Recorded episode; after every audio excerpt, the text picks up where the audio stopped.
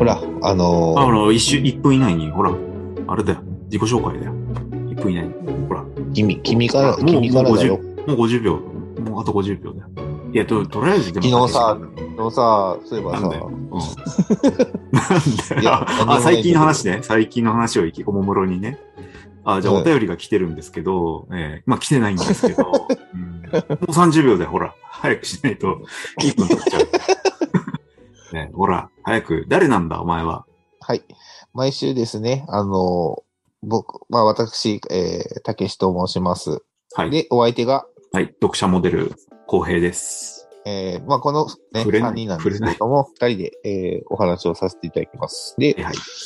ナロー小説のね、まあ面白いと思い、思っている作品を、まあ、週に 1, 作品ということで、えーはい進めておりますが、えー今週なんですけれども、ええ、えー今週の、えー紹介する作品は、勇者召喚に巻き込まれたけど、異世界は平和でした。というタイトルの、えー小説となります。はい。出たって知らないでしょ え？いやいや、知ってるよ、知ってるよ。読みましたよ。いや、知ってるとか、うん。ぼ僕が読んでって言って読んだんでしょ、ああ、そうね。あの、とごめんね、知らない体で、あんまり詳しくない体で来てもらわないと、知ってる体だったらば、それなりのものを要求するぞ、俺は。知ったかぶっちゃうんだよな。出たって言うけど、知らないよ。はい。はい。で、えー作者東大という、えー方の作品です。で、うんえーこちらの作品なんですけれども、えー書籍化まではされています。でも結構な関数が出ているので、結構人気の作品の一つになっているんじゃないかなはいはいあはい。っていうのもですね、あの、えー、ナロー小説書籍化にあたってですね、大体、えー、3巻が、えーデッドラインとなっておりまして、あの、読者がついたりリピーターがつかないと、まあ3巻で打ち切りになるというのが多いので、まあそれ以上刊行されているということは、まあ人気な作品なんだろうなと。で、まあ勇者召喚に巻き込まれたけど、異世界は平和でした。えーうんこの作品、ストーリーとしましては、えー主人公がある日突然、勇者召喚に巻き込まれて、うんえー異世界に転送、転移され、させられます。まあ普通の、えーお話ですと、そこで悪い魔王を倒してくださいだとか、この世界を救ってください。ないし、まあ神様が召喚をしてという形で、何かしらの使命を帯びて、使命をまあ課せられて異世界に召喚されるというのが多いんですけれども、えーこの作品、まあまず最初に出花をくじくのが、うんえー召喚はされたんですけど、もう特にやることはないですと言われる。主人公は狙って召喚されたわけじゃないと。なって召喚されたわけじゃないですし、その召喚された目的も世界の窮地だからってわけじゃないです。うんあ、今平和っすっていう感じのところで召喚をされます。じゃあなんで召喚されたのかというところなんですけど、実はですね、まあその世界ももともとは魔王がおびの脅威に脅かされて、うんまあ世界的危機に陥っていたというところがありました。けれども、その時にえー勇者の異世界紹介を行って、でその勇者によって魔王が倒され、世界が平和になったという、えー経緯がありまして、うんこの世界では数年に一回異世界から勇者を召喚して、まあお祭りですね。そう言ってしまうと、オリンピックみたいなもんです。平和を、まあ、喜ぶ、喜び分かち合おうというお祭りをやると。で、そのために、えー勇者召喚を、で、えー皆さんには来てもらいましたと。おはいいうはい。話です。ただですね、あの、実はですね、この勇者召喚で呼ばれるのは本来一人です。まあ、4人召喚されるんですけれども、えー主人公とあと2人女、女の子がいて、あともう一人男子高校生の男の子がいて、で、えー実際に勇者召喚で召喚されたのはこの男の子の人でした。うんで、残りの3人っていうのは、本来だったら、えー呼ばれないはずなんですけれども、まあ何かしらの手違いで、ちょっとこの世界にあの巻き込まれて、転生させられ、あ、転移させられました。うんでも安心してください。この世界平和になっておりますので、あの、お祭りのために呼んだ人を返さないなんてことはございません。うんもちろん、1年間はちょっと、えーこちらの方で過ごしていただくんですけれども、えーその後に、えー戻す。もちろん当時の状態で戻すということをしますので、うんえー皆さんどうぞ、あの、異世界生活を楽しんでくださいという形でですね、本当に至れり尽くせりな。感じの、えーところで、えーまあ物語としては始まります。なので、まあ冒険というらしい冒険はございません。まあ、というのがね、まず一つ面白いところですね。はいはいはいはい。目的がないという。ないんですよ。目的がない。うん。バトルがほぼないっていうところから物語は始まるんですけれども、うん。まあ、主人公、勇者召喚に巻き込まれた人、まあ、勇者召喚の対象者の男の子も含め全員ですが、まあ、いわゆるチート能力、まあ、とんでもない能力を持ってるってわけではないです。うんうんうん。まあ、普通の一般人のステータスですけど、なんかですね、主人公、特殊な能力ってわけで、まあ、才能といえば才能なんでしょうけれども、人、人たらしな、うんえー部分が存分にこの物語出てまして、まあ、いろんな人の心の隙間を埋めて仲良くなるというのが、こう、延々と繰り広げられている作品ですね。なので、こう、バトルをして、こう、なんかスッキリみたいな感じよりは、うんなんだろう、悩んでいるところだとか、苦しんでいるところに、そっとこう手を差し伸べてくれるっていう、結構物語としては優しい物語ですね。うんこれって、いつまで続くんだろうっていうぐらいの、この弱酸性の感じでね。そうなんだよ。うんあの、優しいうん物語なんですけど、これずっと連載続いてて、今、1000いくつまで？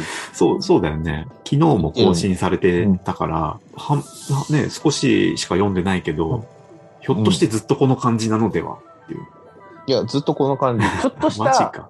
うん。イベントはあったりとかするんだけど、主人公がどんどん、まあ、言葉を悪い、悪い言葉で女を垂らしていくだけの話です。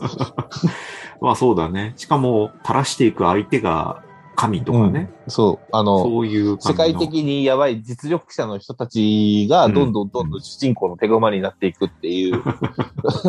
そうだね。だから、チート能力じゃなくて、まあ、作中の言葉を借りると、チート人脈。あの、周りの人がチートと。うん周りの人がチートで、偉い後ろ盾をガンガンつけていくと。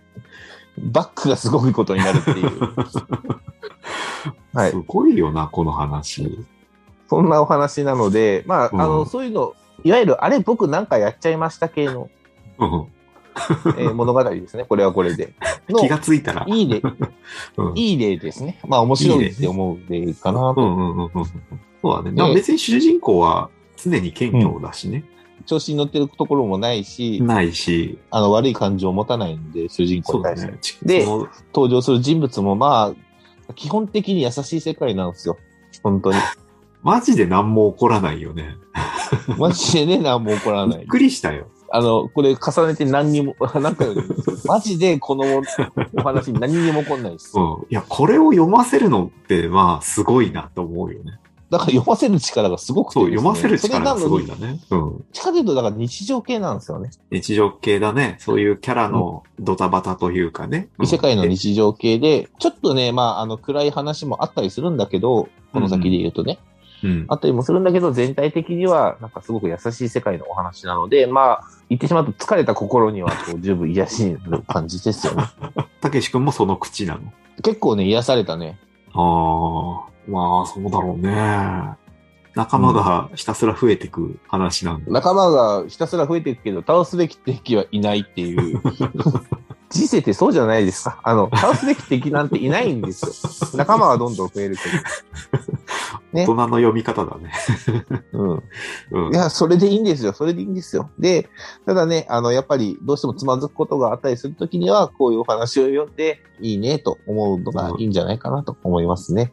こんなつながりが欲しいな、みたいな。いや、すごいもんね。あの、一発目から結構上位の偉い人とうん仲良くなる、好意になる。うん。あの、冥王、クロムエイナという、えーキャラクターがおりまして、この異世界紹介された、えー世界はですね、あの、魔界、人間界、天界と、まあ、はいはい。三つの世界があって、それぞれに、天界には神様とか天使が、で、うん。えー人間界には人間とかエルフとか、まあ、獣人とかそういう、えーうん。人たちが。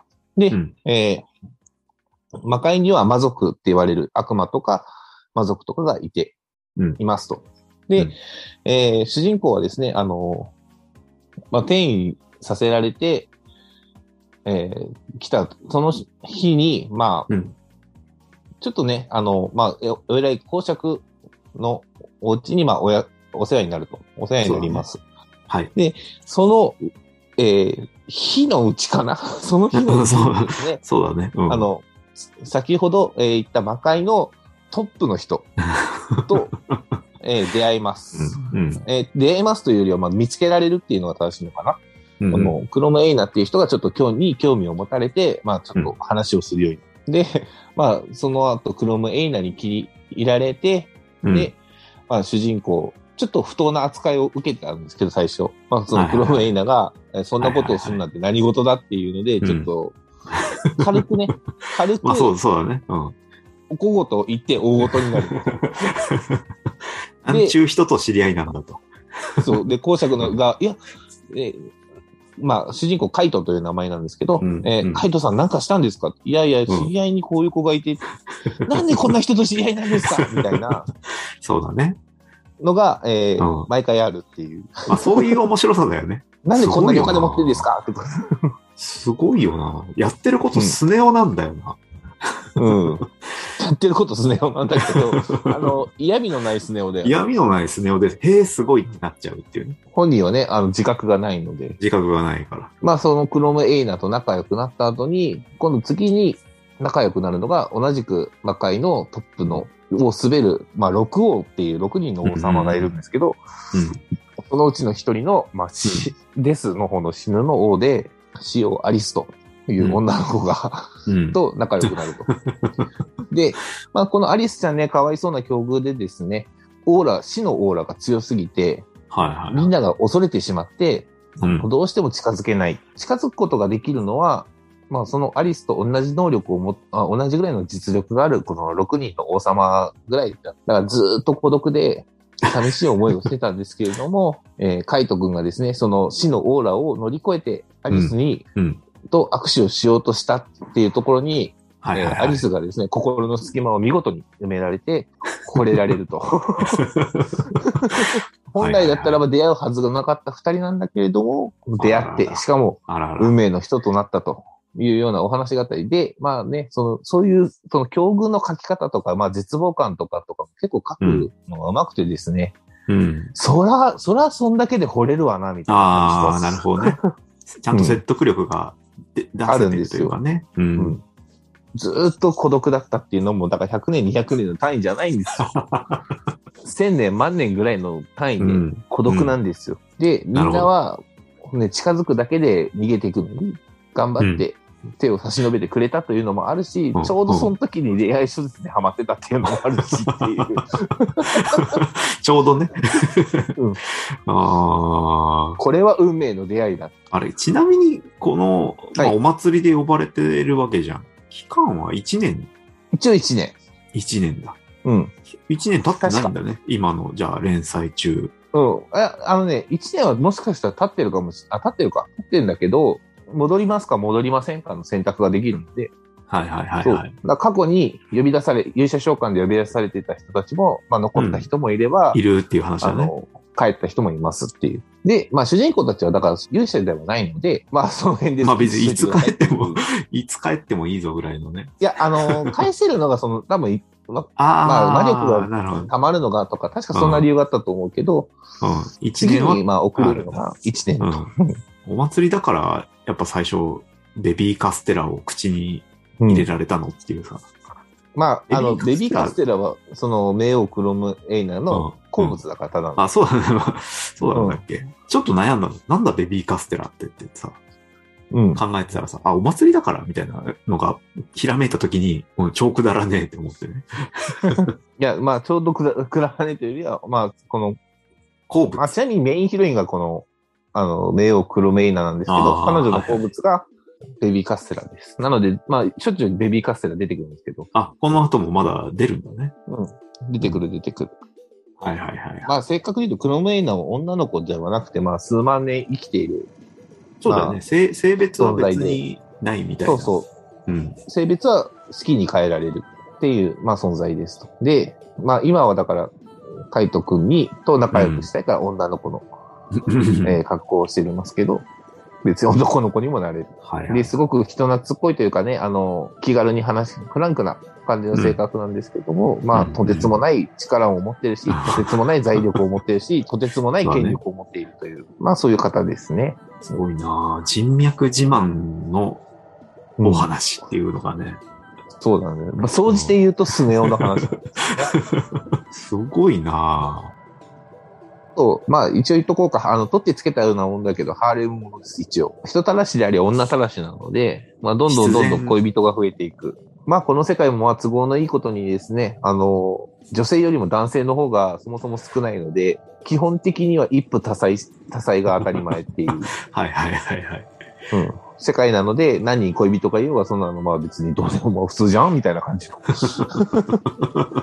えー成立しちゃうわけだね。なので、まあ、どんどんどんどん、主人公もね、いや、一人じゃないんですか、こういうのってっていうのを言うんですけど、え、なんで一人じゃなきゃいけないの？みたいな感じで、最初の頃だけですよ。あの、主人公はまあ、クロムエイナに惚れたので、はいはいクロムエイナとそういう関係になりたいけど、アリスと、うんアリスからすごいアプローチを受けるわけですよ。うんうんうん。好き好き、大好きって。で、ここで拒絶したら彼女はもうどうなってしまうんだろうっていう、はいはいはいはい。反動がすごいことになるんじゃないかっていうのもあって、最初だけ気使ってたんだ。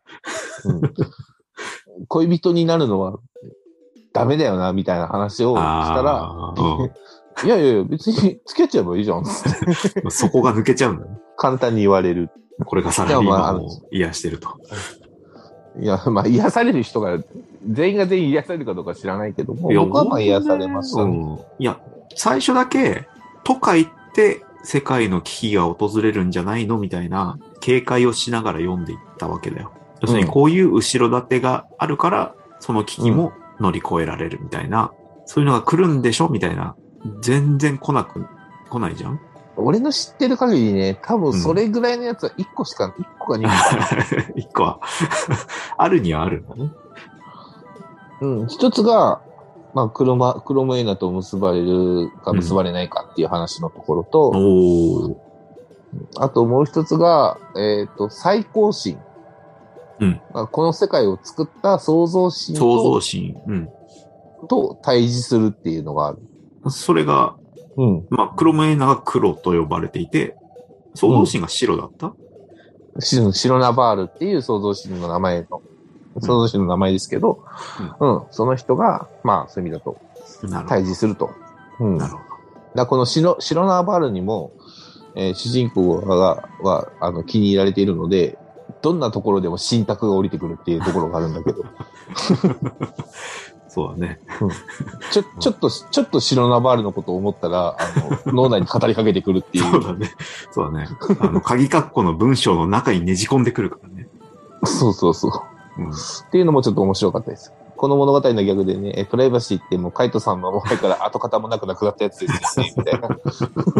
そういう意味ではそういうデバフもかかってるから、まあ特に許せるかもしれない。で、まあ不便は、不便もあるよっていうね。うん。うん。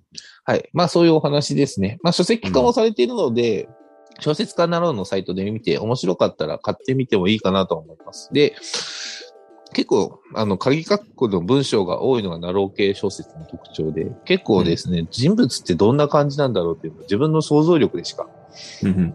補えない部分があるんですけど、結構書籍化されてね、あこんな感じの外見なんだとかっていう、うんうんうん楽しむ意味でも、ちょっと書籍の方も買ってもらえると、まあ、あーこの先のねね物語の展開とか、うん作者の人の意欲にもつながると思うので。うんうんやってもらうといいんじゃないかなと思います。ちなみに、どういう人におすすめですか？やっぱり、何を求めるの？ハーレムものが好きっていうのと、ハーレムね。うん。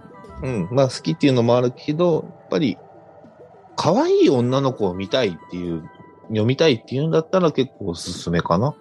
おー、なるほど。うん。けなげな女の子とか、そういうのが結構出てくるので、うん。あらん限りのこう、あ、もう本当主人公のことこの人たち好きすぎるな、みたいな描写が多いあので、それが伝わってくるんだ。うん。そういうのにニヤニヤしたい人は、ねなるほど。いいっすね。もうすごいのを描いたからね、もう本当好きすぎて、あの、実の両親であろうと害をなすならば消そうっていうふうに 考えてる人とかいいやいやい。やいやいや病んでる病んでる。なるほどね。いや、この、この後の、まあ、俺も自分が読んだ後も、いろんなバリエーションのヒロインたちが出てくるわけだ。もう病的なぐらいに、あの、主人公のことをみんな好きなので、なるほど。うん。はい。ちょっとそこはおすすめですね。はい。はい。